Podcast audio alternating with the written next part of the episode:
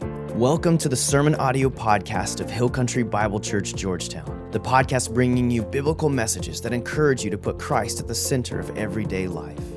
We're here to help you engage in the local church and to invite you into a life that matters through Jesus. If you have any questions about your next step, visit us online at hillcountry.life. And now for today's message. All right, so we're continuing our series called I Didn't Say That. And it's all about these ideas or sayings or thoughts that get attributed to God but aren't actually in the Bible, that God didn't actually say. And the reason we're doing this is because oftentimes it's our wrong thinking about God and His will, the way He works, those types of things that create stumbling blocks in our ability to love Him and trust in Him. And so today we're going to focus on what Jesus did not say about forgiveness.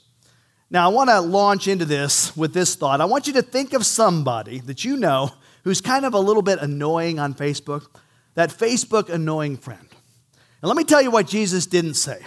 Jesus did not say, Father, forgive them, for they know not what they post. Okay, he didn't say that for all the Facebook annoying people out there. Jesus also didn't say, Fool me once and I'll forgive you, fool me twice and I'll give you hemorrhoids. He didn't say that. I might have if I had his power, but he didn't say that.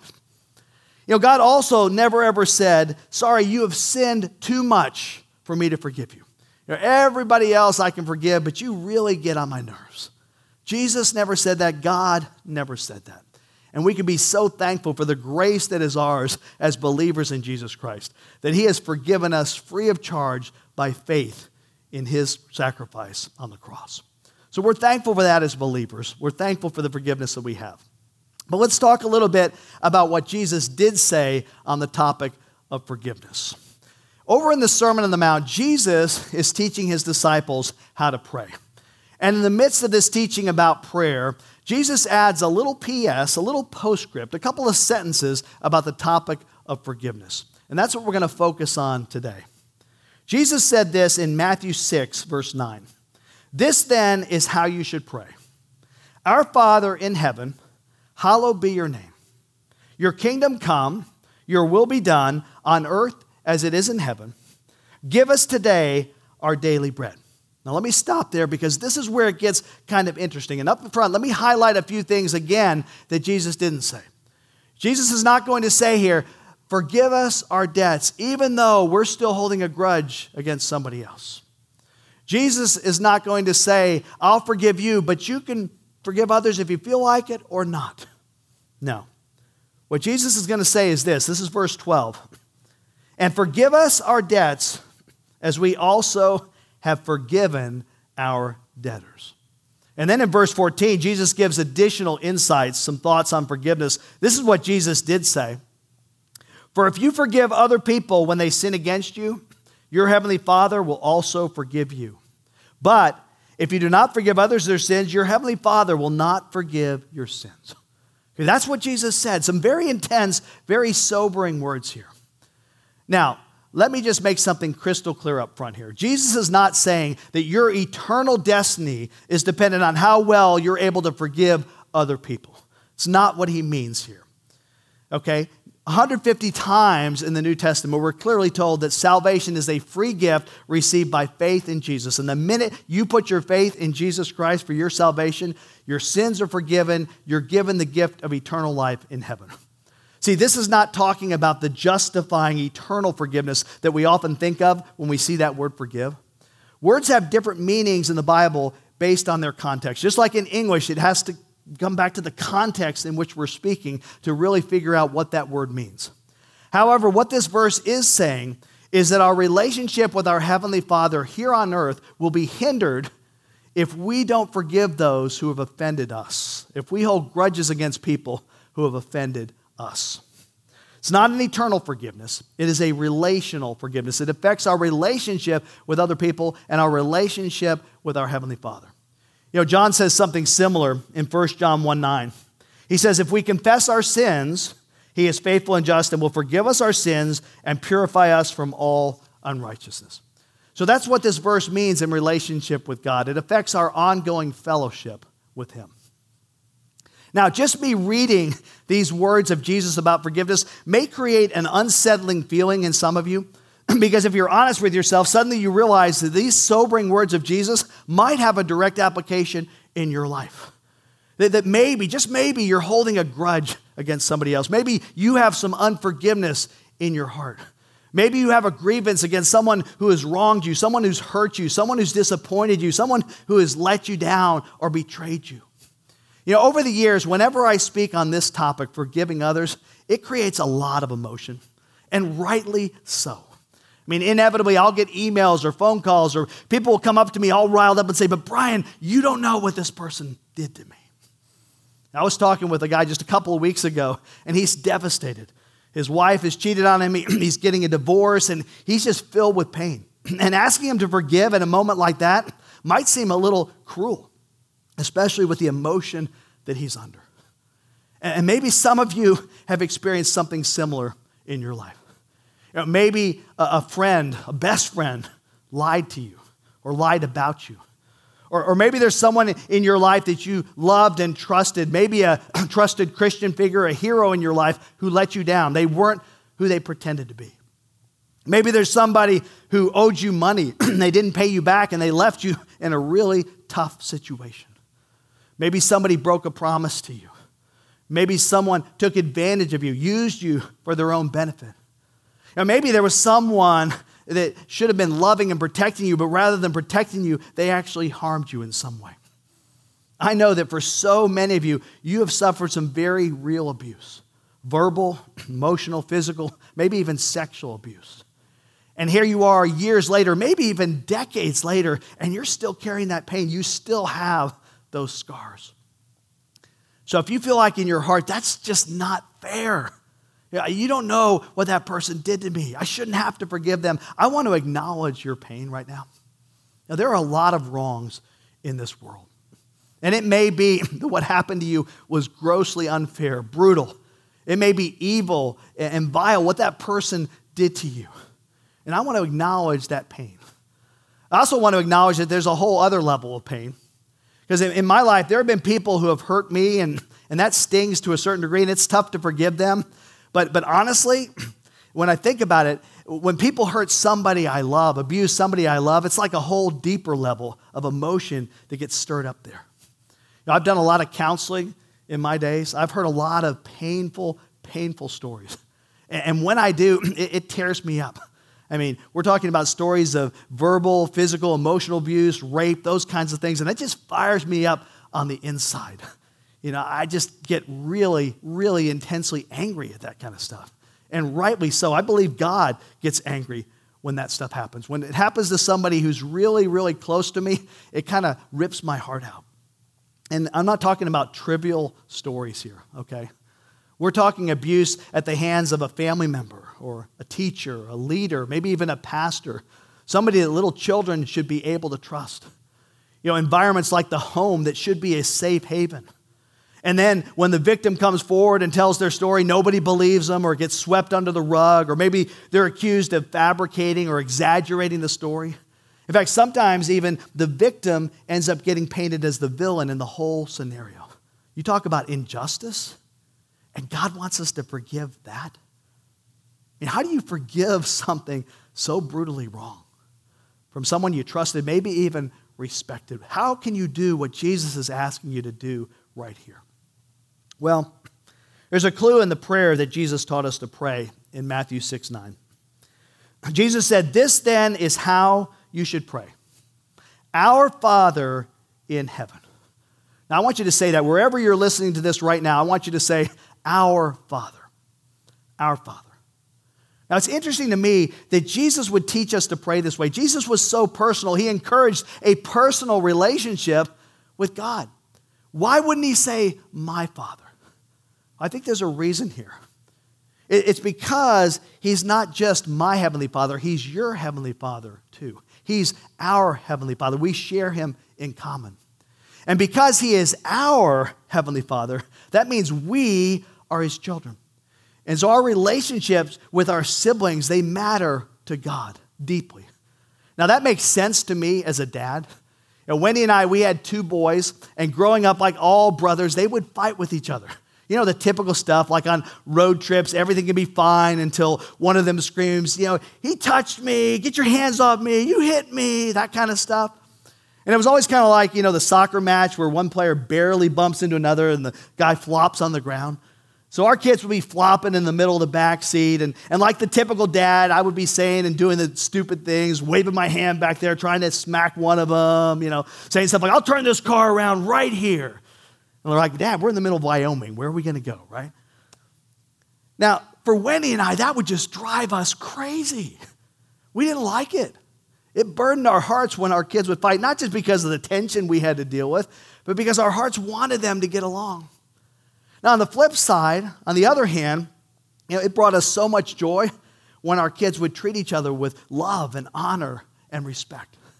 And actually, today, our sons are like best of friends. They even schedule an annual road trip together, ironically enough. Every year they get together and hang out. Now, I want you to think about this. When we pray, we are praying to our Father. See, our relationship with God's other children matters to God. They're our siblings. Maybe that's why Jesus said this in Matthew 5 If you're offering your gift at the altar and remember that your brother or sister has something against you, Leave your gift there in front of the altar. First go and be reconciled to them, then come back and offer your gift. What was Jesus saying here? Essentially, he's saying if you're going to worship your heavenly dad, don't go bringing him an offering when you're fighting with his kids. Go get that straightened out first because that matters to the heart of God. Get things right with, with your siblings, with God's other children. Then come and worship him. Now, think about this who does unforgiveness hurt? Well, if God is our heavenly Father, then it actually hurts his heart when his children are not treating each other with love, with honor, with respect. Now, who else does unforgiveness hurt? It hurts the person who is not forgiving, it poisons their soul. Right, you're walking around and, you're carrying this grudge, you're carrying this bitterness. You find yourself seething in anger at somebody, they don't even know that you're thinking about them. See, when we live with bitterness and resentment and hatred, then we continue to let that wound just fester and get more and more infected, and it poisons us. And I would say this when you don't forgive, you end up living in a prison of offense. When you don't forgive, you end up living in a prison of offense locked from the inside. Somebody did something wrong to you. And it may have been weeks ago, months ago, years ago, even decades ago. And you're still holding on to that. You're still locked in that prison of offense. Well, forgiveness is the key that opens that door and sets you free. Many, many years ago, I was just out of high school. I went to study music at a school out in Hollywood, California. Ended up developing a friendship out there with a guy named Nick. He and I hung out together. We had a good time together, and we were good friends. And when I got ready to move back to Houston, I graduated from the school. I had too much stuff in my car, and I decided I would sell him my stereo system. He really wanted to buy it. He said, Great, I'll buy this from you. And he paid me half there, okay? And then he agreed to pay me the other half when I got back to Houston. Okay, I never saw the money. And a couple of times when I got back, I would call him and say, Hey, how's it going? When are you going to send that money out? He's like, Oh, yeah, yeah, I'll get it to you. I'll get it to you. He never sent it. Eventually, he stopped answering my calls. And you know what really bothered me? It wasn't the hundred bucks that he owed me. It was kind of the injustice, the betrayal of it all. And over time, I noticed that there was this bitterness, this unforgiveness just building up inside of me. And finally, at some point, I said, You know what? I've had enough of this. I am tired of this eating me alive. And so in my heart, I made a conscious decision to just gift him that stereo system. I said, you know what? He was a friend. I don't need the money anyhow. I'm just going to consider this a gift. Now, he didn't know I did that. I haven't spoken to him since, but immediately it was like I felt free. All of a sudden, it changed my perspective. It freed me from that prison of offense. And I would say this if you're living in a prison of offense, forgiveness is the key that unlocks that door. Forgiveness can set you free. And I know, I know some of you are going to be out there going, yeah, that's a good story. Good for you, Brian. But I'm not there yet. What do I do with, with this bitterness I have, this anger that I have, this, this hurt that's inside of me? How do I deal with that? Well, a little earlier in the Sermon on the Mount, this is what Jesus said. He said, You have heard that it was said, Love your neighbor and hate your enemy.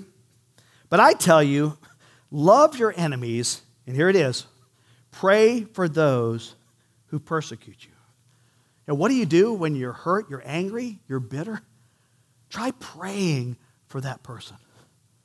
Pray for the one who hurt you. Pray for the one who offended you. Yeah, pray for the one who even abused you. You say, Well, I don't feel like praying. I understand. But if you wait until you feel like praying, you'll wait forever and you'll stay in that prison. At some point, I would say, just try it by faith. You know, pray for the one who hurts you, pray for your enemies. Pray for those who curse you. Now, I get it. At first, it's probably not going to be heartfelt. Right? The prayer is going to be kind of like, God, just get them back, right? Smite them, Lord. That's okay. All right? Over time, your heart will change. If you keep praying over time, your heart will soften until you gradually get to that point where you can genuinely pray that God works in that person's heart, in that person's life. You know, here's what I've found when it comes to forgiving those who have hurt you.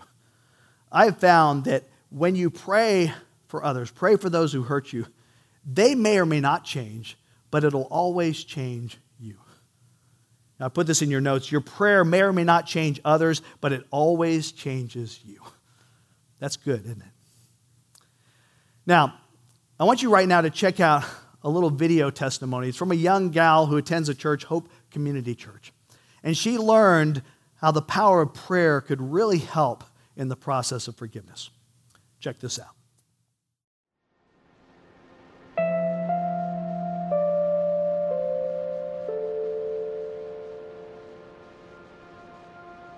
Um, January 20th, 2005. Started out as a pretty normal day. I was a high school senior. I was concerned with applying to schools and getting into college. Um, I had gone to basketball practice. I was the manager of the boys varsity basketball team and the coach had let us out of practice early that night so that we could go to the girls basketball game. So I was on my way home to have dinner with my family and get ready for the game.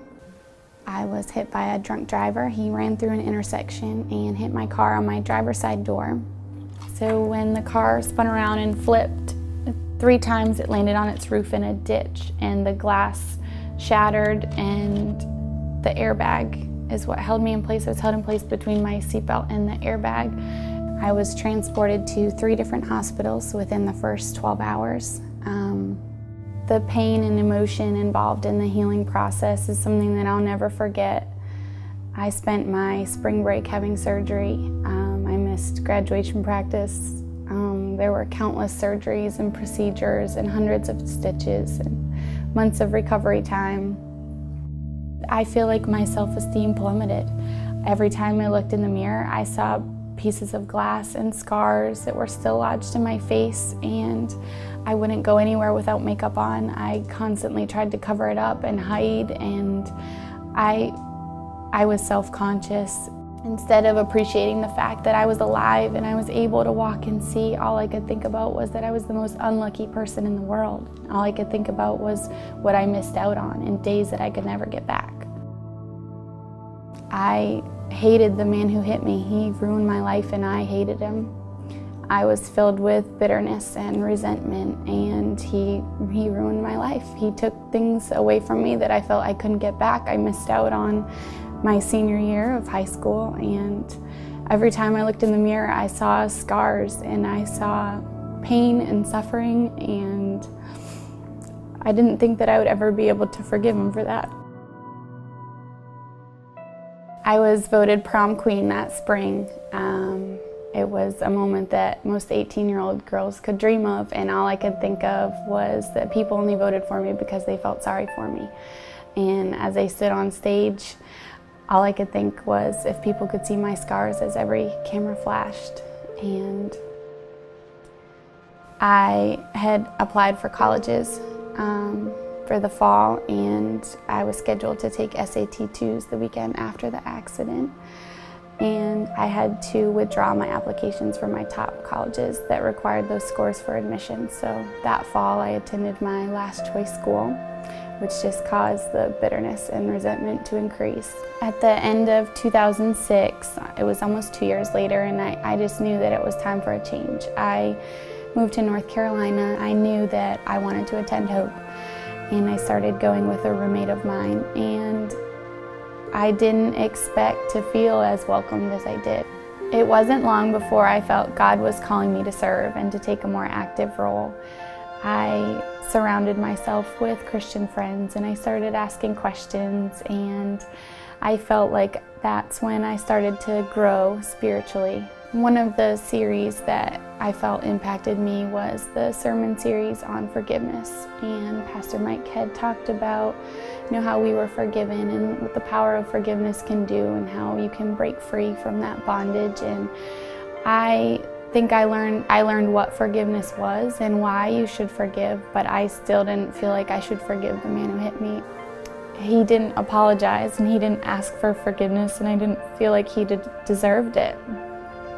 I didn't want a relationship with him in the future, so I didn't think that that it really applied to me. I didn't I didn't think that of the people in my life that he was the one that I should forgive. That sermon series really made me realize the burden that I was carrying and that the bitterness and resentment that I was holding in was weighing me down and it wasn't affecting him, it wasn't hurting him, it was hurting me and it was holding me back from making lasting relationships.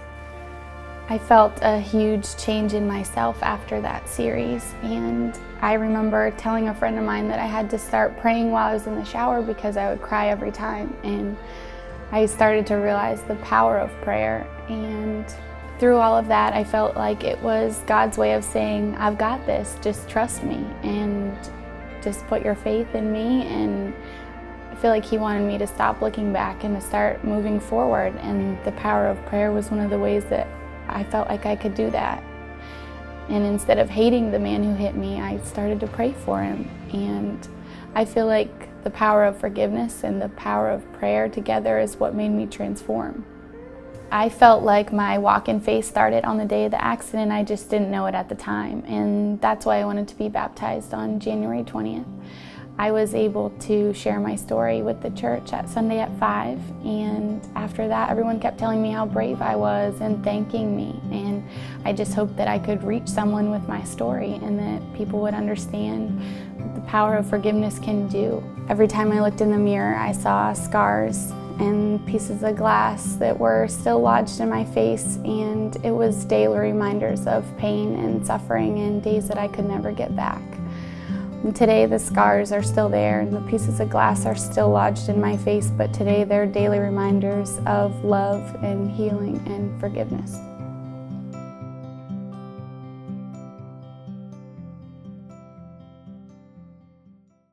So, what do you do? You have heard it said, hate your enemies. But Jesus says, I tell you, pray for those who persecute you. See, prayer is a God honoring place to start. And then as God works in your heart, there will come a point in time, and it may be a process. It may not happen immediately, it may happen immediately, but at some point, you're going to recognize you know what? As I've been forgiven by the power of God, by the Holy Spirit living inside of me, I can choose to forgive. You know, what I love about the word forgive in the Greek language is what it literally means. It doesn't mean to sweep it under the rug. It means to hurl it away, to cast it away from you. It's not pretending like it didn't happen. It's not explaining it away. It's hurling that poison as far away from you as you possibly can. It's to rid it from your life. How do you do this? In Colossians 3:13, Paul says, "Bear with each other and forgive one another. If any of you has a grievance against someone, forgive as the Lord forgave you." He tells us to bear with each other. For some people, it takes a little more grace to bear with them than others. How do you do it? How do you do it when you've been so hurt? How do you do it when you've been betrayed? How do you do it when it feels like every bit of trust has just been ripped out of your heart? You forgive as the Lord forgave you. In the same way that our good God has given us what we don't deserve, what we could never, ever earn, that's the same way that we forgive others. Pastor Andy Stanley says it well. In the shadow of my hurt, forgiveness feels like a decision to reward my enemy. But in the shadow of the cross, forgiveness is merely a gift from one undeserving soul to another. We don't deserve it, and we could never earn it. So we give it as we have received it. You know, how many relationships could be healed if we were truly able to think of it this way? How many fathers and sons could just embrace one another and say, I, forgive you. I forgive you, Dad. I forgive you, son. I mean, what if mothers and daughters could hurl it away and let those words be in the past and forgive as Jesus has forgiven? What if husbands and wives, yes, adultery is grounds for divorce. Yes, it is, but it's also grounds for forgiveness. So, what if, in the same way that Jesus has forgiven us, by the power of the Holy Spirit in us, we could have the grace to forgive somebody else? How many people could be freed? Now, Jesus, he wasn't being overbearing, mean, harsh, or lacking empathy when he loved us toward forgiveness. He was doing it to help us heal, to help us be free. Dave Willis said, Holding a grudge doesn't make you strong, it makes you bitter. Forgiving doesn't make you weak, it sets you free. So, again, let me tell you what Jesus didn't say. He didn't say, I'll forgive you, but you don't have to forgive other people. He didn't say, you can treat others however you like and, and we're good, we're okay. No. A lack of forgiveness, it hurts your relationship with those people, it hurts your ongoing relationship here on earth with your Heavenly Father. But here's the good news forgiveness empowers you to set the prisoner free, only to realize that the prisoner was you. Let's pray. Heavenly Father, I want to thank you first and foremost that the kind of forgiveness that has to do with eternity, with the gift of salvation, is free of charge. It's not dependent on our ability to forgive others, it's been given to you through Jesus Christ. And there is no condemnation for those who put their faith in you. That one day when we stand before you, all that will be wiped away, wiped clean. So we thank you for that. But we also want to acknowledge that there is a relational forgiveness here. That if we choose to hold on to bitterness and hurt and betrayal and anger and all those things, we choose not to forgive, then it's going to block our relationship with those people. It's going to block our relationship with you. That you're just not going to hurl that away from us or cast that away from us. It's going to interfere with our fellowship with you because ultimately you want us to forgive for our own good. So, God, I pray that we would learn how to forgive others, to not hold on to that bitterness, to not keep ourselves locked in that prison of offense, to be able to let it go, to throw it away from us. Because you have done that for us. Ultimately, in Christ Jesus, you have forgiven us. And we thank you for that. And God, we don't want any barrier in our fellowship with you here on earth. We don't want anything holding us back from growing in our walk with you. So, God, help us to search our lives. Help us to uncover any kind of grudges, any kind of unforgiveness in our hearts, and give that to you. Turn that person over to you to forgive as you have forgiven us. It's in Jesus' name we pray.